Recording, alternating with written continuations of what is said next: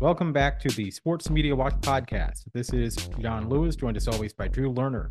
Today we are talking with Bill Fagerbakke, the star, or one of the stars, well, literally the Patrick star of SpongeBob SquarePants. He'll be here to talk about his upcoming role on the Super Bowl. That'll be interesting to discuss. But of course, there's a lot of sports media news to talk about as well. Before we get to that, if you have not subscribed already, please do subscribe to the SMW podcast feed on Apple Podcast and Spotify.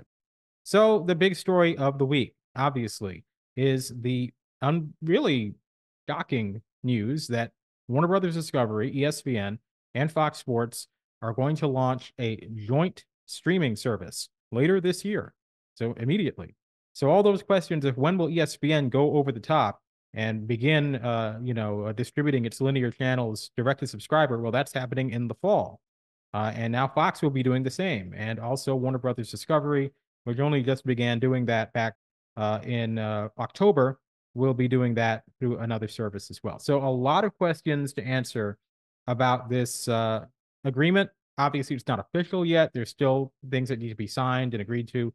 And there's been a lot of discussion about whether or not this might be something that grabs the eye of uh, regulators because of antitrust concerns. I honestly doubt it, but you never know. Um, so uh, let's start with the obvious, which is what does this mean for all of the best laid plans of all of these networks and ESPN in particular? Uh, ESPN still plans, according to reports, to launch a direct to subscriber service of its own. Now, there's no rule that says that you can only go direct to subscriber through one service. So ESPN can go direct to subscriber on its own and also be available through this bundle. And in fact, one of the things that I wonder is how much of this has in common with the direct to subscriber model of you know a peacock or a paramount plus? And how much of it has in common with say a youtube tv i mean isn't this just a streaming mvpd that is owned by the the the, the companies providing the content? I mean that is still obviously direct to subscriber. They're not going through a third party. But i feel like this is more along the lines of a, of a, of a youtube tv skinny bundle than you know what we've seen before with Max or what we have, are expecting to see with ESPN. So, you know, obviously to still have a a, a network specific direct to subscriber app is is is something that I think the networks will want to pursue, but how do you make it worth the viewer's while? Because right now you have Disney, Fox, and Warner, and that's a lot of sports, but it's not all of them you will be at a content disadvantage with YouTube TV, Fubo, and those other properties. Now, you will be able to have a price, you know, advantage there. You're going to be maybe 40 to 50 bucks. They're 70, 80, who knows, 90, 100 within a couple years. So there will be, you know, obvious cost savings, but it's not going to be cheap right? When all of this started with streaming MVPDs, uh, YouTube TV was $35 when I signed up. And coming from cable, that was an incredible savings. I mean, incredible. Um, not so much now. And uh, once you get to 40 and 50 bucks, I don't know, especially if you're not getting everything. You're not getting CBS, you're not getting NBC. And uh, beyond that, you're at a content disadvantage with the bundle, with the joint venture, and then you're also at a disadvantage with the ESPN specific direct uh, subscriber app. Because, okay, so how are you going to make that worth anyone's while? Because you'll say, well, you it, it'll be cheaper, but you're only getting ESPN. So the only cost savings that you're getting are obviously going to cost you the ability to watch every game you want, which is kind of what people are looking for. I still think that the YouTube TVs, the Fubos of the world, they're going to take a legitimate hit because hey, you can watch the entire NBA, MLB, and NHL playoffs just with this joint venture. They're going to take a real hit. I still think that they are in a better position than uh, than this joint venture or the direct to subscriber that ESPN is going to put out. Drew, I'll bring you in. Yeah, Jon. I mean, clearly a lot to unpack here, and um, it, it's interesting because this is seemingly like a middle of the road offering, right? You have your full bundles, your heavy bundles, I guess you can call them, uh, like the YouTube TVs and the Fubos or even the cable bundle, and you're going to get everything or close to everything. I was trying to kind of parse out in my mind, like what would you be missing from this skinny bundle though? WBD, Fox, Disney bundle, if you had that for what analysts are saying is going to be about 40 to 50 dollars um, perhaps starting lower and then going up after an introductory rate if you had this bundle plus an antenna what are you really missing you're going to miss the usa properties so if you're a premier league fan that's not going to work you're going to miss you know maybe tour de france you're going to miss uh, some of the cbs sports network properties but in reality, and I guess the Paramount Plus exclusive soccer properties. So I would say most of the things you'd be missing out on are exclusive to soccer um, if you have the antenna and this bundle. So it is a smaller sacrifice that you'd be making compared to if you were to switch just to an ESPN direct to subscriber service at the price point, that is kind of intriguing. I think, you know, Lachlan Murdoch on his earnings call this morning said this bundle is targeting cord nevers or cable nevers, people that have been operating outside of the cable ecosystem for quite some time.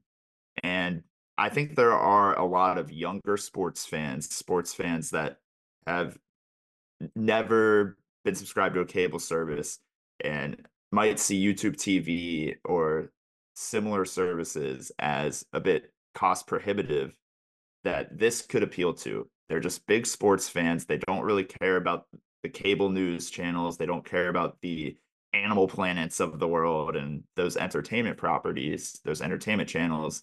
This could actually be appealing. I think it'll be interesting to see um, what the what the uptake is here. Well, you bring up uh, some very good points here. I had not heard the Lachlan Murdoch uh, comment. Uh, if you're targeting cord nevers, good luck with a forty to fifty dollar a month option. They're not that cord nevers are probably doing a lot of illegal streaming. They probably don't like sports to begin with. Also, I mean, it's either way. If, if they either they don't care about sports or they were illegally streaming sports. So I, I don't know about that as a strategy at all. I, I will say I think a lot of those that audience, the the cord nevers that you say might be more apt to illegally stream their sports, they're coming of age now where they're getting full-time jobs, they have disposable income, and they might actually value an easier way to access most of the sports they have. So I think that is still an untapped audience um, where perhaps they're willing to pay $40 a month to get pretty much every sport that they want uh, and not have to worry about finding an illegal stream or something of that sort. You know, I was kind of thinking the same thing, but do people really age out of getting things for free? I mean, do they age out of that? Uh, this is not, you know, 25 years ago when people were getting arrested for downloading songs, you know, so there's been no consequence at all. They faced no difficulty, no threat. Why wouldn't they just keep you know, doing that. Uh, I mean, it saves some money. Well, not to go off on a tangent, uh, I'll keep this short, but I don't know if you've ever tried to illegally stream anything, but it is it's not a great user experience. The the streams crash often, the quality is not good. It, it's it's kind of more work than it's worth. Mm-hmm. Uh, and the, and the experience of having an actual legitimate license to stream uh, these products uh, would be a better user experience. So I I think there's a market there. All right. Well, I have not tried to illegally stream. Uh, I can say that. Um, but uh, the reality is that if it is a bad viewing experience, you could see that be a, uh, something that uh, that moves people in the direction of paying. Uh, I will say, you know, we have no idea what the viewing experience will be for the app too. Some of these apps that you pay for are pretty laggy themselves and buggy. Uh, certainly, if you've ever tried to stream some apps, they might crash in the middle of a game depending on the device that you're using. Uh, I do think that just getting back to the whole conversation about, you know, YouTube TV, Fubo, and and and whether or not this makes sense financially, you know, there.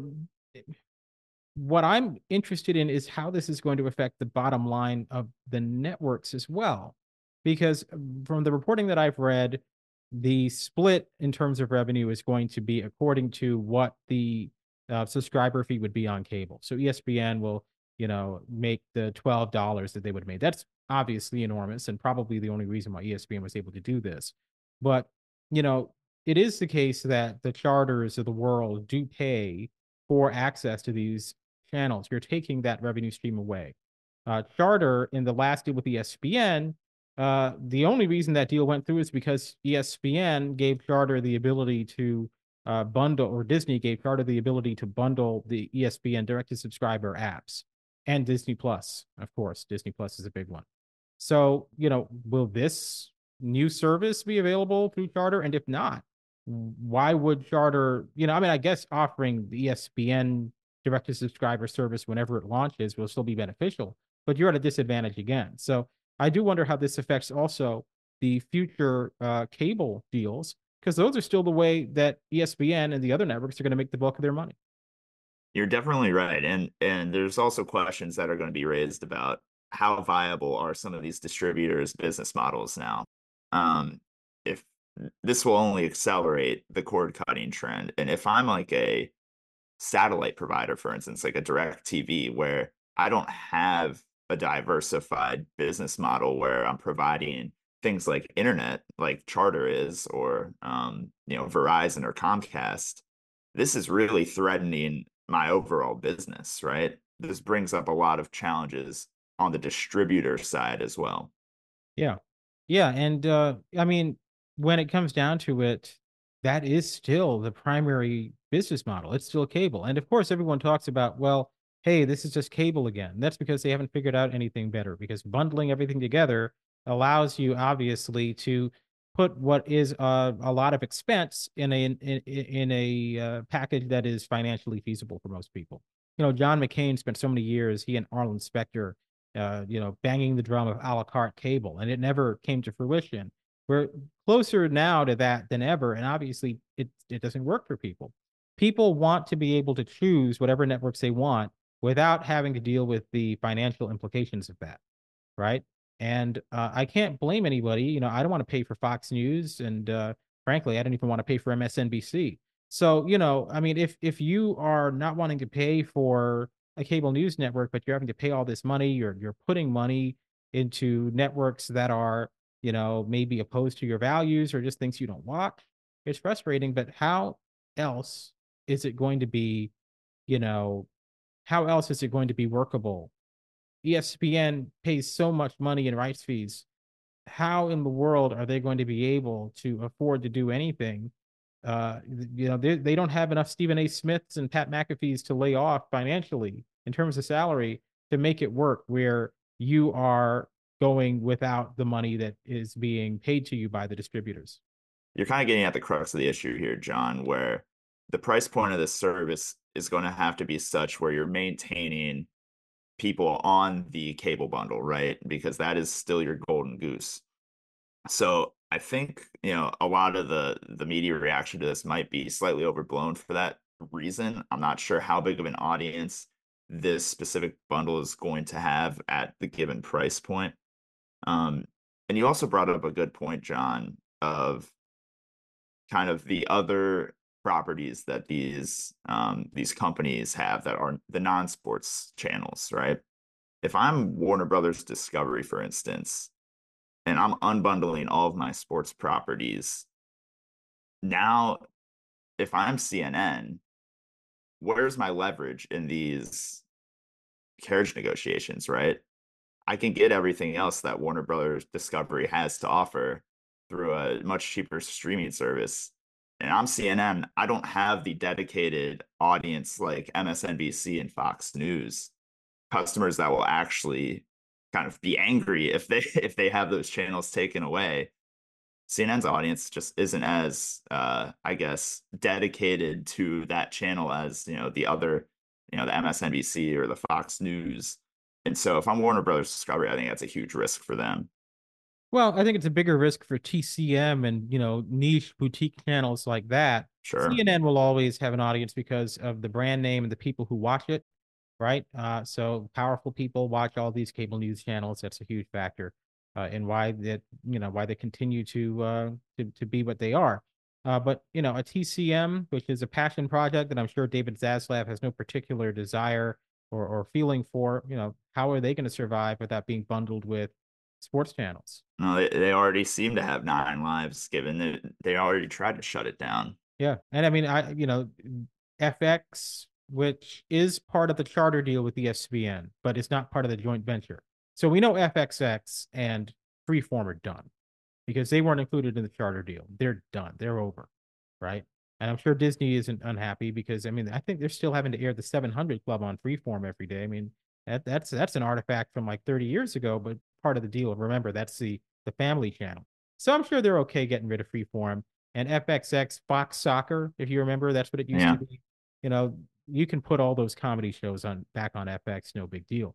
But you know, FX, the actual FX, not FXX, you know, that could definitely go by the wayside. I mean, it is useful to Disney because it allows Disney to showcase more adult fare that does not fit in the Disney branded channels. But I don't know how it's supposed to survive if it's not being bundled in this joint venture. Because the other thing too, Matt Murdoch says, "Oh, this is for cord nevers." No, it's not. Like I said, I know. Okay, you know, hey, uh, Gen Z's getting to to their late twenties, and maybe they want to start spending money. I think what this is really for is people like me. Right now, uh, at this current time, I am between streaming services. You know, the NFL season is over. The NCAA men's basketball tournament doesn't start until next month, obviously. And, uh, you know, as far as the NBA goes, I got Max for the Black Friday price. And as a result, because the sports tier is currently bundled with Max, I'm paying $3 a month to watch the NBA on TNT. Not a bad deal. Uh, I have ABC games through the antenna, and ESPN's games really typically aren't very good. Uh, the ESPN NBA schedule is pretty weak usually, so I'm not missing a lot. Uh, and of course, you know, you have League Pass as well. So if ESPN, ESPN, whenever they air NBA games, there's like 10 other games that night. So for me, you know, I'm not in the bundle at all times. There, you pick your spots. You're not going to be subscribing to YouTube TV or whatever else in July. And the reason why this particular item is appealing is well, let's think about I'm going to just use myself here. What are the times when I know that I need a streaming service to watch sports? April and October. April for the NBA and National Hockey League playoffs, and October for the baseball playoffs and the start of the NBA season. With football, that's all on broadcast TV pretty much anyway, so whatever. Uh, and so for me, I'm not going to get it for April because it's not going to exist. But by October, what I've been doing in October is usually okay, but I got to get back to YouTube TV. I got to get back to Sling or whatever. Now in October, I'm just going to go to this thing because I'll get all the games I want, unless of course it's like you know not. Yeah. It, eh, it, eh, you're definitely leaving out a lot of properties that are very popular. Like if you're a college football fan, you're you need something like this for the entirety of football season, right? Well, yeah, a lot of your still, games are going to be in cable. That's still September. Okay, so you tack on an extra month. So September. Well, se- uh, September through you know December. Yeah, yeah. I yeah. mean, that's not that bad because you know. But the, and then you have March Madness, which right. is going to be in you know that's that's another month, so you might as well keep it for January and February. I do think having all three of these companies will mitigate churn because there always will be something of some importance right. on this streaming service. So it, obviously it is dependent on the person, right? If if you're not a college football or basketball fan, you might be able to get away with what you're doing and mm. only subscribe for April and October. But I would argue that for a lot of people, it's not even worth the trouble to turn it on and off if they even have some tangential interest in in these other properties. I do want to get at um, something you kind of alluded to earlier, which is the ownership structure here. It it does seem like what's been reported is there will be a revenue share, right, based on the affiliate fees that these channels garner with their traditional distribution deals. But there's also reporting that says each company will have an equal one third stake in this new co, this new company. What kind of, I guess, revenue is going to be generated outside of the affiliate fees here from this new company that, you know, the Fox Warner Brothers Discovery and, and Disney is each getting a one third stake in? That's kind of where I'm left a little befuddled here. Well, I mean, there's a lot that's befuddling about it. I, I'm not the first person to make this point, but why should Warner Brothers Discovery get an equal share? They don't have Mhm. the NFL. Yep. Yeah, they don't even have uh, one in the first year of this deal. They don't even have the national championship of college basketball. They have that this year, but next year it's on CBS. Warner Brothers Discovery doesn't belong in. It's like the uh, the meme of the three dragons, right? And Warner Brothers Discovery is the dragon that's making a silly face. It it almost feels like the one third ownership is like mostly just going to be three companies splitting marketing costs, right? Yeah. Like that, that seems Yeah. like what's going to happen. because when it comes down to it, I mean, it doesn't make any sense for it to be equal. When you have two that have the NFL, Fox has the Super Bowl next year and the World Cup in a few years, and Warner Brothers Discovery t- doesn't have. Well, they do have the the Stanley Cup final, and hey, that is a big deal. But the Stanley Cup final gets maybe the kind of number at least last year that would be it'd be disappointing for Duke, North Carolina, to get the kind of numbers that the, the Cup final had last year. So I mean, uh, you know, I, I I think that is definitely you bring up a great point, a very interesting aspect of this, and you I guess there really isn't going to be that much to split because ultimately, if the revenue is determined by the uh, affiliate or by the subscription, uh, by the subscriber fees, I don't really know what else they are splitting in that scenario. Yeah. I kind of want to get at what this means for the two major media companies that were left out of this this joint venture. Um, that's Comcast, NBC Universal, and Paramount. Uh, where do they stand in this kind of new rebundled ecosystem once this streaming service launches? Well, it is worth noting that Max only just started with direct to subscriber. Fox doesn't have one, and ESPN has not gone and put its linear channels direct to subscriber yet. So these three that are bundling together really hadn't gone as far as Paramount Plus and Peacock, which are obviously streaming. You know, you can watch NFL games on Paramount Plus and Peacock. You can on ESPN Plus as well, but you can watch every CBS game, including the Super Bowl, on Paramount Plus, and every NBC game, including the Super Bowl on Peacock. ESPN's putting a handful of Monday night games on there. Um, so obviously, they weren't approached according to reports, uh, which is interesting. I don't know if they would have been interested if they had been approached. Um, Paramount is in so much flux. We don't really know what's going to happen there. One of the interesting things is, you know, Warner Brothers Discovery, there's been all the talk about them merging with Paramount or being acquired by Comcast. That's where you can tell where those companies are uh, situated relative to each other because it would be a merger with Paramount, but an acquisition by Comcast is, is my understanding. And um, obviously, if any if that still happens, then you have a real question of well, what goes on with this joint venture? Does Warner exit that? Do do the NBC or CBS channels, depending on which side uh, gets Warner, do they move to the joint venture? Uh, that'll be interesting to see.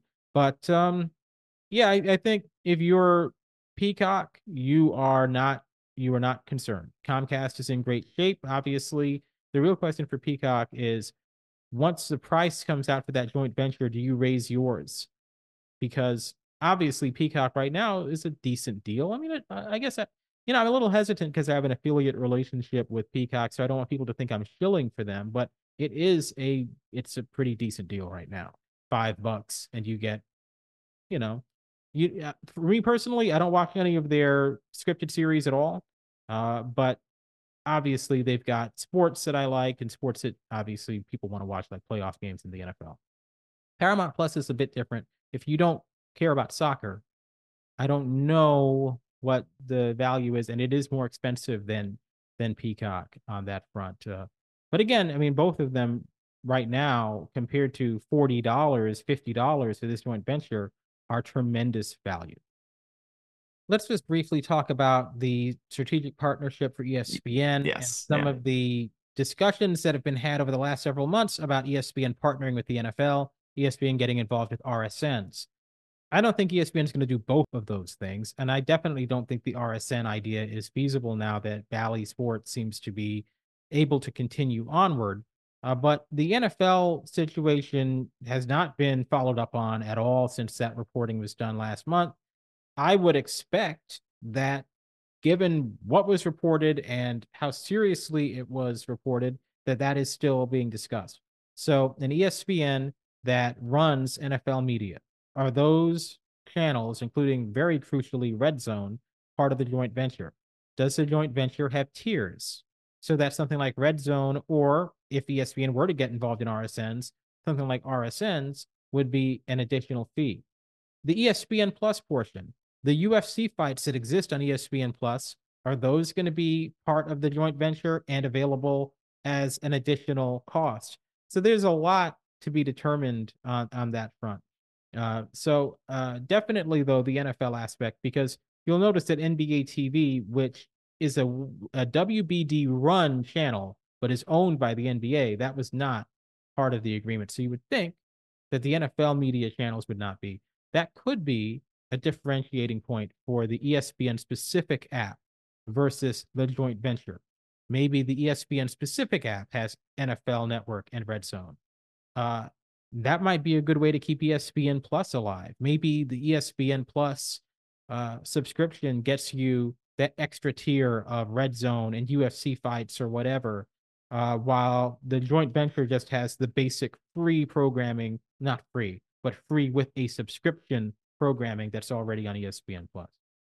Yeah, well, I, I think with this joint venture with ESPN Plus, it's that's got to be just something that is kind of priced into whatever the overall um, price point is for for this streaming service because it's not like you're going to get too many people willing to just pay exclusively for ESPN Plus or I think how a lot of people get ESPN Plus right now is through the Disney Hulu bundle as well. So um, I don't see a huge audience for that unless you're just like a like a huge PGA Tour fan or a huge fan of college sports um, or some of the soccer leagues that they have. You certainly bring up a good point about the WBD operated NBA TV not being included in this bundle. Um, it'll be interesting to see if that ends up anywhere outside of a of a heavy bundle, um, like on YouTube TV or if you're a cable subscriber. Yeah, yeah. Uh, that will be. Uh, I mean, NBA TV is already included with NBA League Pass. Yeah. So that's already direct to subscriber in that way. Uh, from one perspective, you could say, well, maybe the league wants to keep it there as you know a differentiator for that. But also, it's you know it's just NBA TV. It's not that important. So I, I'm surprised to see that it's not listed there. Maybe eventually it will be. On the topic of the NBA, obviously, this would seem to make it more likely that the NBA will renew with ESPN and TNT, which I think a lot of people have expected will be the case anyway. Uh, doesn't mean that it would only be ESPN and TNT. I don't think anyone expects that, but those incumbents will at least retain, you would think, a portion of the rights. And now that they are part of the same joint venture bundle, the same skinny bundle, uh, you know, granted, I mean, how much skinnier this is going to be than YouTube TV? I mean, it's not going to be skinnier than YouTube TV was five years ago, right? So it's it doesn't it doesn't change as much as I think people thought it might when this news was first announced. It was a very shocking headline, but with time, you know, it really it's not going to reinvent the wheel. And really what we're getting at more than anything with a lot of what's happened is not a lot is changing. The industry is in tremendous flux and you have a bundle of cable channels. You have, you know, uh, a renewal of a deal with Charter. You know, you have so many things that were expected to to reinvent the wheel. I mean, that ESPN going direct to subscriber, but it's going to be part of the charter bundle. So what's the big deal? Um, it really does seem like a lot of the changes are additive, but not at all uh, tearing anything down. Yeah, that, that's a great point and kind of a good place to leave this topic. There, there has been more optionality now for for the consumer. Once something like this launches, there's pretty much a level of entry at every price point for the sports fan. Um, if you're looking just to get the bare bones, you can do that. If you're looking to get most everything, this new newly announced bundle will kind of do that for you. And then any sort of YouTube TV or cable subscription will get you everything. So there's a lot of entry points into into the live sports market now. I will say that uh, this is all about meeting people where they are and offering them flexibility. And one of the reasons why nothing is changing is because I think people liked the old system. They didn't like contracts. They didn't like uh, cable boxes, right? And those were exploitative. The contracts I'm talking about specifically, and cable boxes, of course, clunky and inconvenient. They didn't like the service because obviously the Comcast and the charters they didn't have to treat you right. They knew they had they knew they had you uh, uh, under their thumb. So they didn't like that, but they did like even for the enormous price, getting all the channels and not having to think about it, um, and not having to do anything all that different. If you can replicate cable without all the exploitative nonsense, specifically those ridiculous contracts. It's really amazing they got away with that for as long as they did. Uh, if you can replicate cable without that stuff, remember, most sports fans are not young. Most sports fans are not Gen Z.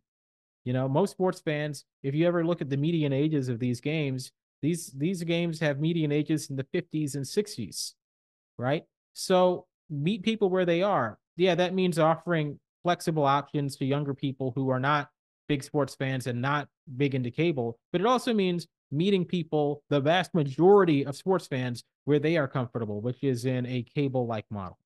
Obviously, big, kind of unexpected news, but we'll have to wait for more details to be reported and this service to eventually launch in fall of 2024. I think the next big thing will be, well, the name of the service, of course, and, and the price point it will be put at. So with that said, let's move on to the Super Bowl. Final NFL game of the year. Uh, CBS's broadcast of the Super Bowl. Obviously, there's a lot to talk about when it comes to the broadcast team. Uh, there's a lot to talk about when it comes to viewership for this for this year. Um, I think you've kind of speculated that this will likely be the highest measured viewership for a Super Bowl in history. Uh, why don't you walk us through why that probably will happen, but probably won't really matter other than for the headline purposes?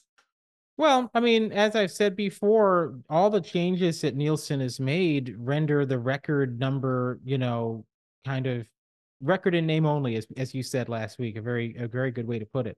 No, um, that that was you. I can't be taking credit for that. I did repeat oh, it though. Well, yeah, you're right. You did. Yeah, that's true. I, I guess I forgot. But uh, obviously, this will be the most watched Super Bowl ever, more than likely, simply because out of home viewing has been added to the numbers, but only since 2020. And the out of home viewing that was added from 2016 to 20, when the NFL was more popular, believe it or not, than it is now, at least a better TV draw then than it is now, uh, did not count. So the most watched Super Bowl on record is Patriots Falcons in 2017. In terms of the most watched Super Bowl in uh, for which we have Nielsen measurement. That is 124 million viewers. It's just that the out of home viewing that year does not officially count. Uh, this year's Super Bowl is unlikely to get to that number. It probably will not be the most watched Super Bowl even in the past decade. Uh, and of course, there's all the Super Bowls from before 2016 when Nielsen began including out of home viewing that did not have any uh, out of home measurement at all.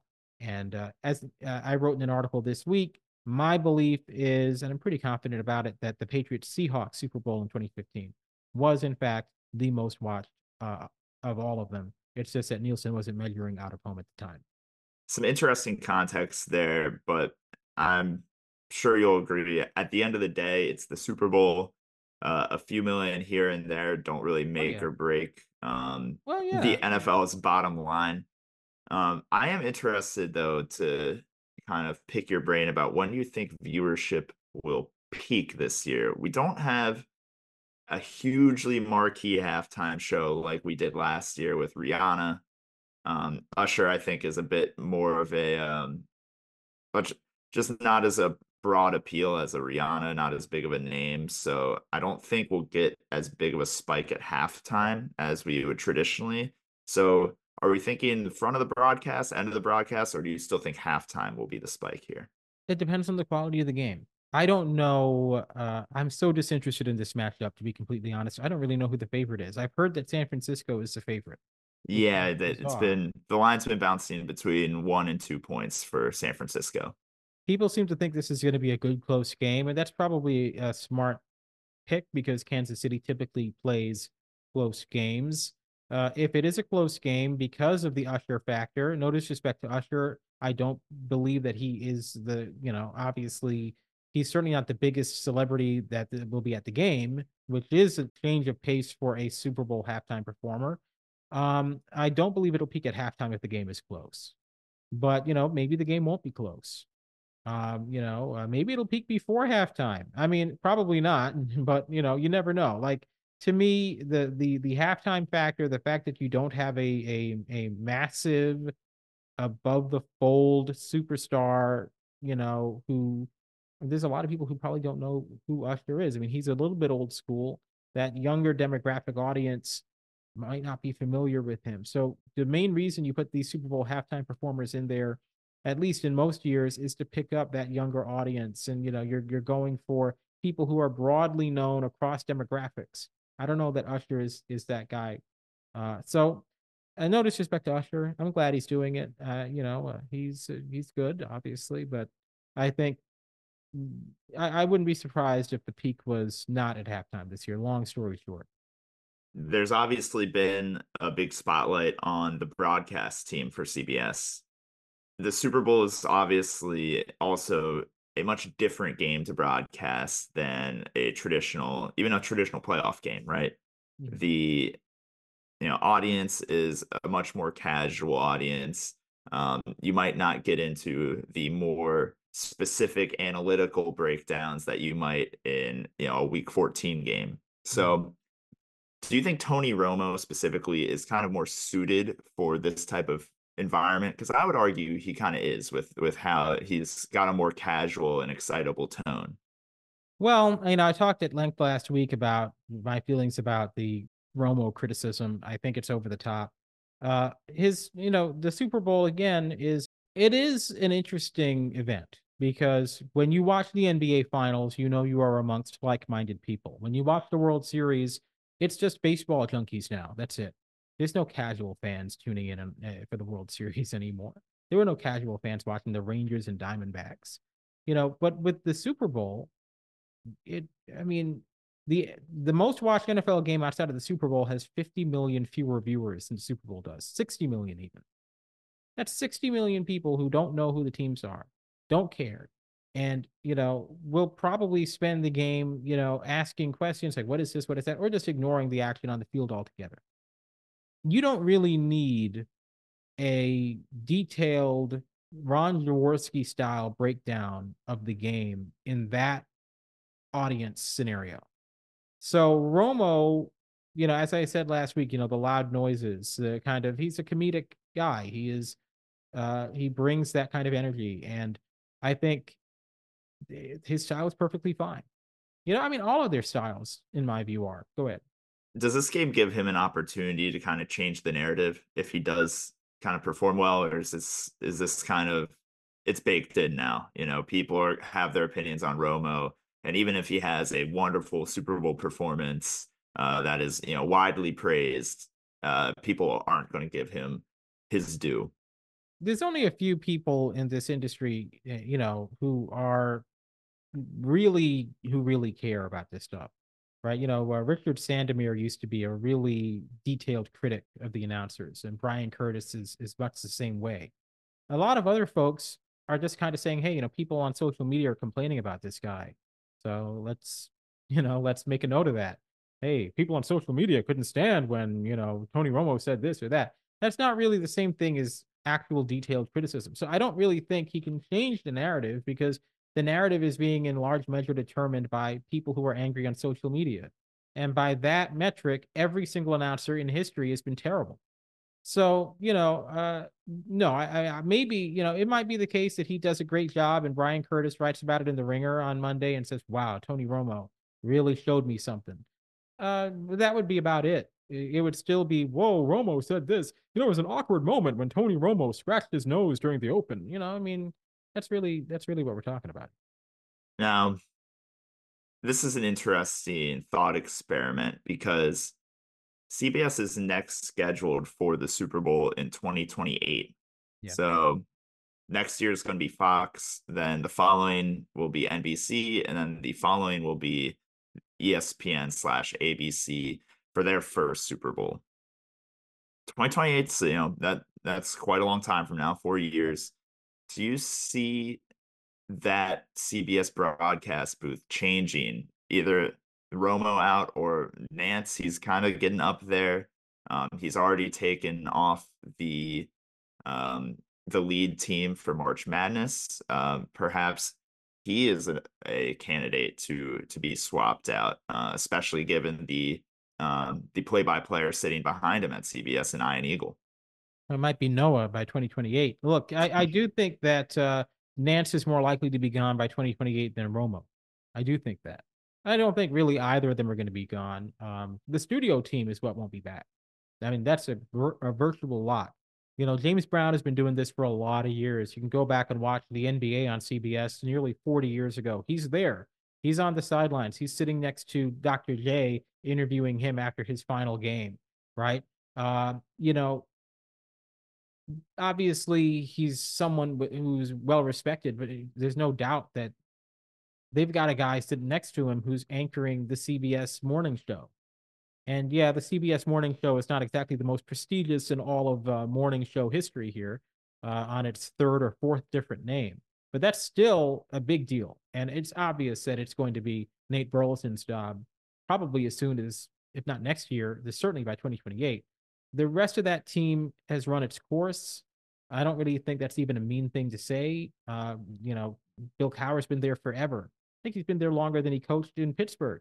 Um, you know, Boomer Esiason. Yeah. And there's a there's a there's it there is nothing inherently grumpy about people who are older. I'm not going to participate in any ageism here. There's nothing inherently grumpy about being in your 60s or, or anything like that. And Ernie Johnson isn't grumpy, but there is a grumpy-ish aspect that that particular group has, and because it is an older group that has been around for a while, you do feel like maybe it's time for some fresh bases. Esiason, Simms, and Cowher probably should be in different roles or not on the show beyond, I would say, even this season. Uh, you know, James Brown, I would say, has earned through his years at CBS to leave on his own terms, but that would be about it. Uh, it's a great point where the the past few years it's been a lot of shakeup in the booth. I think the next few years will kind of be defined by shakeup in the studio shows because you could say the same thing about yeah. Fox as well. Um, both both panels are kind of aging out. Um, they're kind of more disconnected from the game than ever. Uh, and you can see both both networks are bringing in younger talent and trying to get them up to speed. You know, with JJ Watt on CBS and Gronk on Fox um, they are trying to start they're trying to integrate some of this younger talent uh, in hopes i guess that they pan out and they can start start uh, you know freshening up their studios and they don't uh-huh. have fun the cbs people don't appear to have a good time and even on fox the good time guys for years and years and years they don't seem to have a good time either terry has had a rough few years very rough you can tell that it's been a rough few years for him and it's it's obviously not he's not bringing the same energy that he used to. Uh, it's it's got to be very difficult to deal with the things he's dealt with. Um, Howie is still rock solid, and how he still looks like it's 1995. I'm sure he could still play those roles he was playing in those movies. Strahan is excellent. Strahan could probably host the show. Uh, I mean, I'm not trying to take Curt Menefee's job, but he could probably host it if he wanted.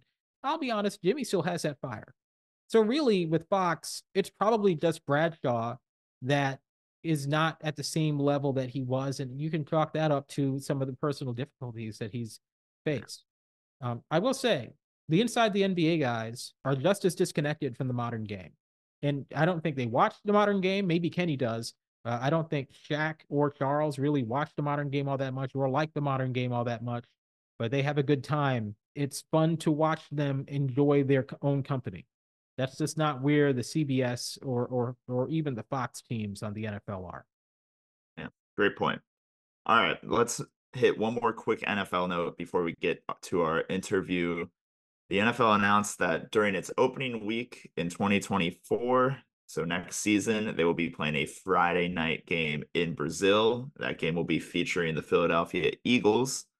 Um, this is a rare Friday night game for the NFL. Um, they're adding a new primetime standalone window. I guess you can't be surprised that they found a way to do it. Um, so we will be getting uh, one more featured game in the opening slate, uh, opening weekend slate uh, next season. Uh, what do you think of the NFL Brazil game?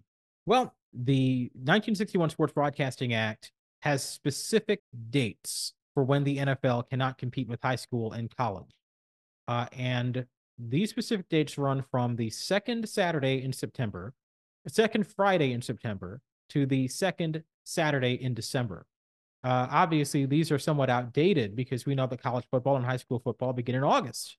Maybe that wasn't the case in 1961. Uh, but uh, what all that means is that the NFL cannot compete after 6 p.m. Uh, on, on Fridays or Saturdays from the second Friday of September to the second Saturday of December. Well, it just so happens that Labor Day is early this year. It's September 2nd. And for the first time since 2019, the NFL season begins the week of the first Friday in September. And that is why the league can put this game on. Even though the high school and college football seasons will be underway, the NFL can compete on that night. So it'll be interesting to see if they decide to do this more often because it's not going to be every year that you can. So you can't really build in a consistent window. I don't know how many more years um, this is going to work out.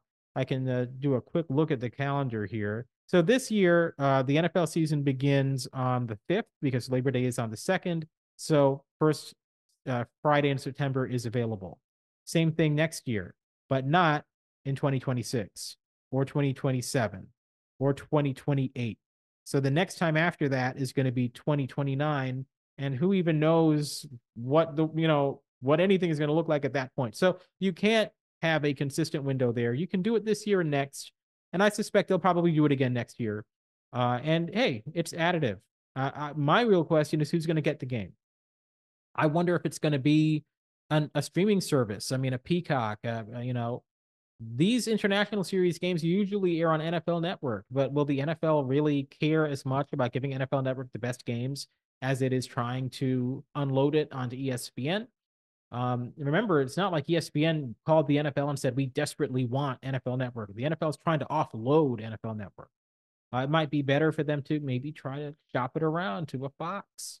To I, I could see it actually. Yeah, I could see it going to Amazon because the the first Thursday is already an NBC game. Right. So by giving they they would actually add a week one game where whereas they usually would start their season in week two uh currently. So I think that would make a lot of sense and maybe uh make up for some of the ills of not getting a streaming exclusive playoff game this year. That's a great that's a great point. Uh do we you know will Al Michaels welcome a trip to Brazil? I don't know.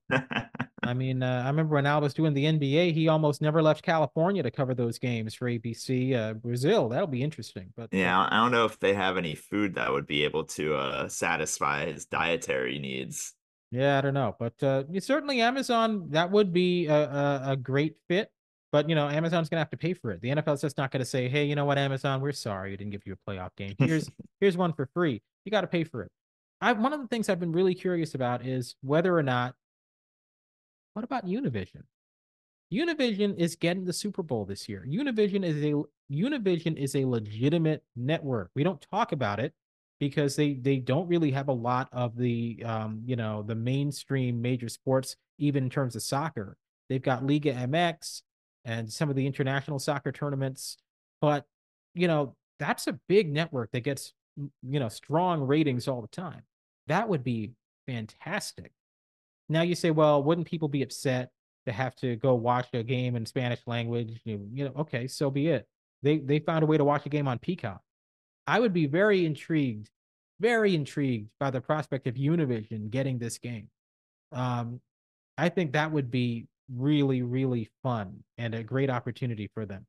But uh, are you you're saying Spanish language rights? No, I'm right. saying I'm saying to get the rights so that they are the you know they can put the English language version on TUDN or something, right? I'm saying interesting Univision because they should go out and they should try to get the exclusive rights to this game.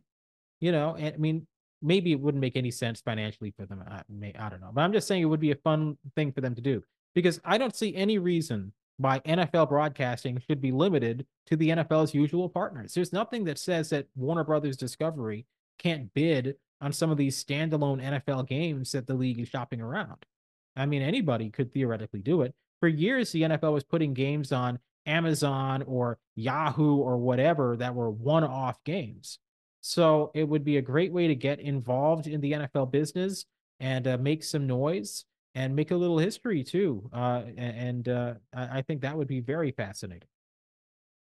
Yeah, and and certainly if they were going to do any game, it would be this one, and it would be a great press release for the NFL. Um, yeah. So it'll be fascinating to see what happens with this game during the long dreaded NFL off season. Yeah. But luckily, we have one more game this Sunday, and that'll lead us right into our interview, Jon. So why don't you tee us up? Yeah, so uh, the Super Bowl this year does air on Univision. It also airs on Nickelodeon. For the first time since the first Super Bowl, there will be two English language broadcasts that are distinct. This is the Nickelodeon Slime Time broadcast, and it will include some of the voice actors from SpongeBob SquarePants, including Oral Puffington herself, Carolyn Lawrence, who plays Sandy Cheeks on SpongeBob. Uh, Mr. Lawrence will be, who is Plankton, uh, also on the sidelines. And they will also be joined in the broadcast booth by the great Bill Fagerbakke, who joins us to discuss really a role that he probably never imagined he would ever hold, calling the Super Bowl. Well, we are very pleased and excited to be joined by one of the most famous voices in all of television. Uh, in 1999, Nickelodeon started a television series called SpongeBob SquarePants, and uh, it is still on the air after all these years and bigger than it has ever been. You could make the argument at this point that SpongeBob is at the level of a Bugs Bunny or a Homer Simpson. Uh, and we are joined today by SpongeBob's best friend, Patrick, of course, Bill Fagerbakke, uh, who has played this role uh, from the beginning. Uh, Bill, uh, joining us from Los Angeles, is going to be on the Super Bowl broadcast this week. And I have to imagine, uh, in a career that's touched a little bit on on on, on sports before, you were of course in Coach, uh, the uh, television series on ABC in the 1990s. But this is something that had to be not something you ever imagined your career would bring you to. Calling a live Super Bowl. Uh, I mean, did you ever see that coming? Oh, certainly not. It, it's so absurd.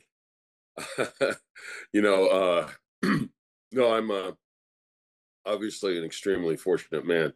Hey, and it's interesting how you know I uh, I played football, you know, in high school and loved it, and I went uh, on a full ride scholarship. And after a couple years in college playing ball, I I had my knee blown out, but I'd also kind of gotten tired of that, you know, and um, and I d- discovered acting. I just stumbled into it, and um, wound up uh, having this wonderful career. But throughout my career, it's like football has been this. It, it keeps coming back into my life, which is great because I'm a fan. I'm a fan of, uh, you know, as much as I'm a fan of the team, the Rams, um, my whole life. Uh, I, am also a fan of the players. I love watching the arcs of players' careers. Um, that I find that very satisfying. And and and on coach, I got to work with all these legends, people like Bubba Smith and Johnny Unitas and Hank Stram and George Allen and uh, Troy Aikman and Walter Payton and Eric Dickerson and Eddie George and all these amazing. I got to meet all these guys, uh, which was so cool. Um, and and then here here here I am now with this crazy goofball sea star that I've been doing for 25 years and I'm back in the world of football. Uh, it's it's really it's really something else. So. Bill, how much of your prep going into this game is actually that of you know the prep a sports broadcaster would go through? You know, learning the players, learning the teams, that type of thing, versus you know just ready to you know go into character and be Patrick Star for a few hours. Well, you know that's you know as as, as someone who's been consuming the broadcast of NFL games since 1969, um, I, I, feel that impetus, right? I got to do all the backstories, all that stuff. But then I have to check myself because none of that really matters in the world of Bikini Bottom.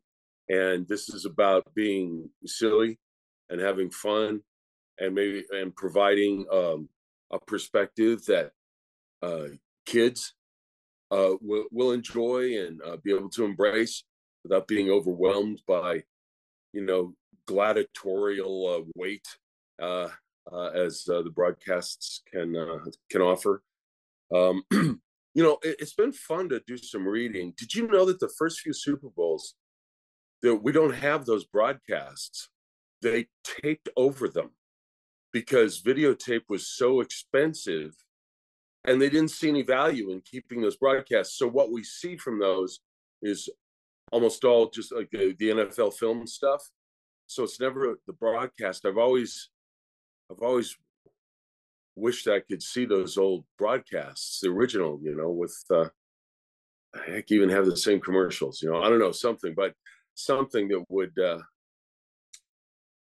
kind of so I could revisit that experience. But no, I'm uh, I'm doing some, but but not very much, and I don't have to prep much to be a a moron. well, I mean, all the things you've done in your career, and as you said, you've met all sorts of great NFL legends, but this is so different, and it's live, and it's a Super Bowl. Yeah. It's not going to be the CBS broadcast in terms of viewership, but it's still the Super Bowl. What are the nerves like heading into this?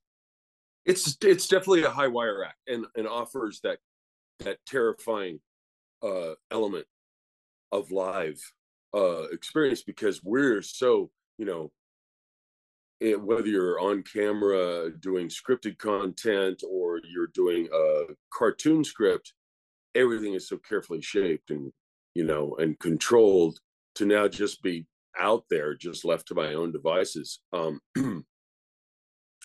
when i did that game last year on christmas day it was uh denver at the rams. I was really i was really uh anxious um uh i didn't know what i would be doing. No one did really. They just said oh yeah we'll probably do this a little this I said, okay i'll i'll prepare for that a little of this a little of that and then suddenly by the second quarter, Noah Eagles just going, "Hey, Patrick, why don't you call some plays?" You know, so uh, uh, you know, fortunately, uh, I, I, take great comfort in not only the fact that we have these two great professionals, Nate Burleson and Noah Eagle. They're so good, and they're good at this this very specific thing we're doing. Um, but also, I'm working with Tom Kenny, uh, my uh, now 25 year uh, partner in kookiness uh, who I, I love like a brother. He doesn't know anything about football, and and and I think that's awesome. And uh, but yet, as a stand, former stand-up comedian and a guy who has at times called uh, lucha libre pro wrestling, he does have uh, an element of experience of this, and and we're just gonna have fun, you know. So this might be a silly question, but where will you physically be when you're calling the game? Are you in the booth with Noah and Nate? That was my immediate question when when this was uh, proffered.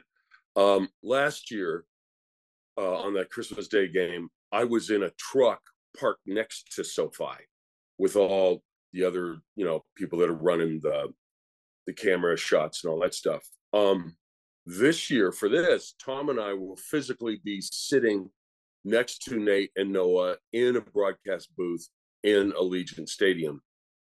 And we'll both be in bright green leotards and tights. Yeah, it just gets better and better. Uh, in in mocap suits. Um, and then we'll be wearing the headpieces. We'll be fitted with headpieces that hold a camera that uh, uh, captures our facial expressions and relays that to the uh, CGI version of our characters that will be appearing to be in the booth next to Nate Noah. You know, this is such an interesting thing. I mean, you think about what SpongeBob was. This is Nickelodeon at its height, late 90s. A lot of shows that were memorable, Rugrats, et cetera, et cetera. And SpongeBob has crossed over. Would hate to have you here and not ask you about what is it that makes SpongeBob so special and so resonant through the generations? That's really the That's really the million dollar question with with uh, with our little cartoon. Um, and trust me, a lot of uh, studio executives have tossed it back and forth. We need a SpongeBob. Johnson, what do you think? You know, it, it, it, it's. I can only speculate, and I think among the many elements at, at play are are who Stephen Hillenburg, the creator of the show, who he was as a human, and how he approached animation, and his idea of the characters and how they connected with each other in such real and humorous kind of uh, values. Uh, his sense of wit and color and rhythm.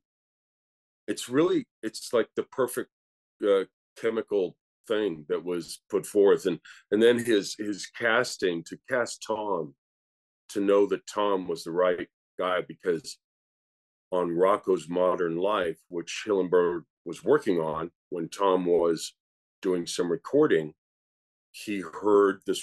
He heard Tom do a character, and that that char- that voice stuck in his head. And so uh, Tom tells a great story of Stephen uh, talking about this this pilot that he had written that Nickelodeon had ordered that he wanted to use Tom for as the lead, and and opening a drawer, and Tom got to be the first person to see these drawings. You know, not the first person, obviously Nickelodeon had seen them, but to see them in a drawer before they take over the world, right? Um, it's pretty cool. Hmm. So, you know, the other thing I have to say too is Nickelodeon was very smart in how they let the show develop there's a tendency I find personally, just as a big dumb actor, I find there's a tendency among some studio uh, methodologies where if you recognize something as value, you have to seize it and squeeze every blood, you know, every drop of blood out of it immediately. And you can crush the creative process and the creative development. And Hillenburg, they really they let Hillenburg develop this cartoon in an organic way. And I know it kind of sounds weird, uh, but it's really important. Um, I'm a big fan of the creative process, so uh, I, I think that really worked for us. You know, I find it interesting. A lot of the times, I think voice actors are kind of taken for granted when it comes to production. And SpongeBob is kind of one of the last shows in Through the Door where it was really a show, as you mentioned, Tom Kenny doing Heffer on Rocko's Modern Life, all sorts of other characters as well. There was kind of the one of the last shows in before it became well. Let's hire a known actor who we can put on a late night show and promote. Uh, you know, just briefly, what is it about the voice acting specialist that is, you know, that creates maybe characters who have more life and personality to them than say just a live action actor who kind of comes in and and does their own voice? And it's not bad or anything but it's not the same as creating these characters who seem to exist on their own independently you are bringing some good wood to the question pile here.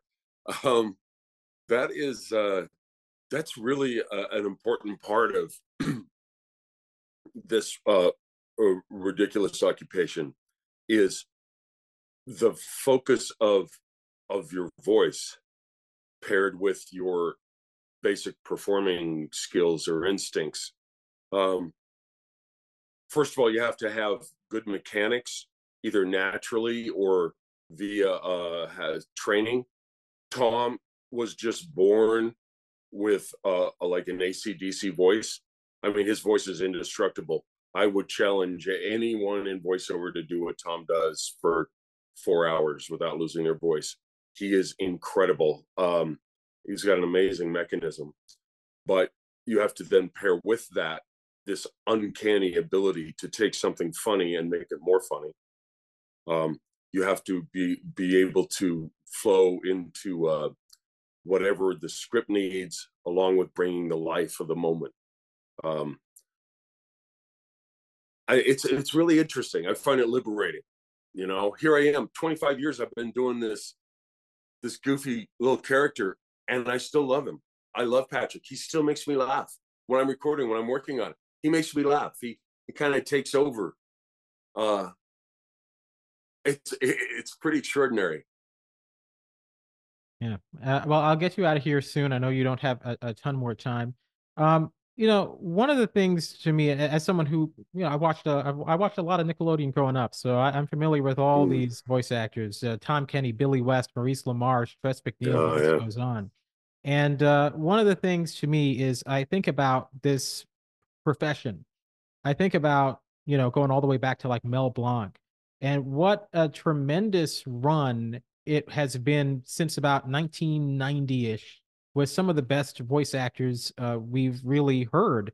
Uh, in sports, they do the GOAT conversation very often. Uh, I'm not going to subject you to the GOAT conversation there, but I would be curious, uh, as somebody who has worked with a lot of these folks, if you had to create a Mount Rushmore, if you were doing an ESPN segment, the Mount Rushmore uh-huh. of voice actors, uh, who would you put on that list? Well, uh, Tom Kenny is the GOAT. I, in my mind, he has overtaken Mel Blanc, the great Mel Blanc, to be the greatest voiceover actor of all time. His versatility is is without parallel. Uh, I think. Um, you, you named him there. I mean, Maurice LaMarche is he's incredible. He's so much fun to work with, and he's so facile. You know, he's he's so versatile. Um, uh, Tara Strong is is is dynamite. Oh, D. Bradley Baker, who does all the creatures. He does so many creatures, and he'll. Okay, okay, D. We need you to do a. we need you to do a bubble monster, and the monster has to grab something in its mouth, spit it out, be grossed out, but then be really aggressive and grab a harder thing on a different on the next beat and and do go uh-huh uh-huh uh-huh okay and then he'll he does like weird stuff with his face and his fingers and and he's like using his sinuses his, he just makes these incredible sounds in such brilliant control. I i could watch him work all day. Um uh you know i obviously i'm i'm going to favor our cast um a lot uh you know, I, I do have to say that as a kid, I loved so much this one TV show. And then here, years and years and years later, I got to work with uh, Tim Conway and Ernest Borgnine on SpongeBob, you know, two of my childhood heroes. That was really cool. But no, to your point about that, um, uh, those are the names I'm rolling with right now. All right. Hey, uh, uh, one more thing. Uh, I, I, I wanted to uh, to to ask you if you could. You're going to be calling this game. I wanted to present to you one of the more famous calls in sports broadcasting history, uh, and uh, to see if you might be willing to perform it as Patrick. So sure. what I'm going to do is I'm going to put this in the chat. I don't know if you're able to see it. I'm going to put this in the chat. Uh, this is from the uh, well, I won't spoil it for the listening audience. So, uh, but you might be familiar with this game. It's from 2015, uh, and this is. Uh, I'd like for you to, to perform it as Patrick, if you could. Oh no! Oh, that he didn't get the ball. Where's the ball? Oh, oh, oh! Look at the ball! Oh, Jalen Watts-Jackson. He scores! Oh, wait, wait! There's no more time. That was it.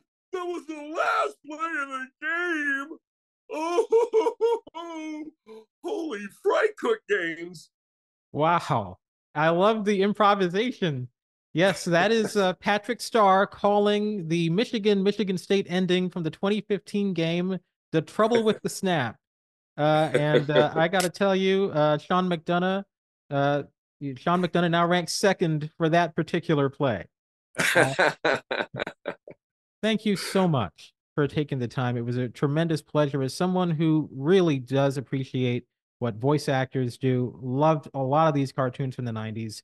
Uh, tremendous pleasure. Just even getting to talk about Tom Kenny with someone who works with Tom Kenny. Just that alone, but getting to talk to you and to, to hear your insights about this trem- I want to say tremendous skill for all those folks out there who think that voice actors roll out of bed and just, you know, what voice actors do, they bring life to these characters. So thank you so much. Awesome, man. I love it. I love it. All it's right. been a pleasure. Yes, thank you. Thank you a lot, Bill. All right. Well, that was excellent getting to talk with Bill Fagerbakke. Looking forward to his work on the Super Bowl Sunday. You can catch that Nickelodeon broadcast uh, and obviously the traditional broadcast with Nance, Romo, and Wolfson on CBS. And as we mentioned before, the Spanish language coverage on Univision. So between the Nickelodeon and Univision broadcast, that alone should be enough to get that game to an all time record. Well, all time record, you know all the caveats there. Drew? Jon, uh, I, I thought you might have been lying to me last week when you know you said you knew just as much about voice acting as you did sports media. Uh, I'm glad to have been proven wrong. That was a fantastic interview. Uh, your knowledge of voice actors clearly, clearly came through. Yes, well, thank you. You know, the first person I ever interviewed was a voice actor, uh, Anndi McAfee, who was uh, Phoebe Heyerdahl on Hey Arnold. But I was 10, so I didn't do quite as good a job with the preparation as I did this time. Uh, I think I wasted her time, but uh, if Anndi McAfee's out there listening, I want a second chance at uh, Anndi McAfee. But yeah, no, I mean, I watched a lot of TV growing up. You watch enough Nickelodeon, eventually you'll notice all those names in the credits. So, uh, and I always appreciated uh, uh, the craft of voice acting. I love that he mentioned D. Bradley Baker. D. Bradley Baker is so fantastic as Klaus on American Dad, just one of his many roles. Uh, big fan of D. Bradley Baker. So one of these years, let's get D. Bradley Baker to work in NBA Finals or something, and I can invite him onto the podcast to discuss it. That might be uh, good. But this will probably be the only time my two passions uh, mix like this. Uh, I'm excited to actually check out the Nickelodeon broadcast now. Probably not something I would have done before today. All right. Well, that Super Bowl is coming up Sunday. It's on CBS. It will not be part of the joint venture between ESPN, WBD, and Fox. So that's too bad. We'll just have to settle for watching it on free over the air TV. We'll be back here next week with more sports media talk, and obviously, we'll be discussing the numbers for the big game. In the meantime, have a good one. What's so special about Hero Bread's soft, fluffy, and delicious breads, buns, and tortillas? Hero Bread serves up 0 to 1 grams of net carbs, 5 to 11 grams of protein, and high fiber in every delicious serving. Made with natural ingredients, Hero Bread supports gut health, promotes weight management, and helps maintain blood sugar. Hero also drops other limited edition ultra low net carb goodies like rich, flaky croissants and buttery brioche slider rolls. Head to hero.co to shop today.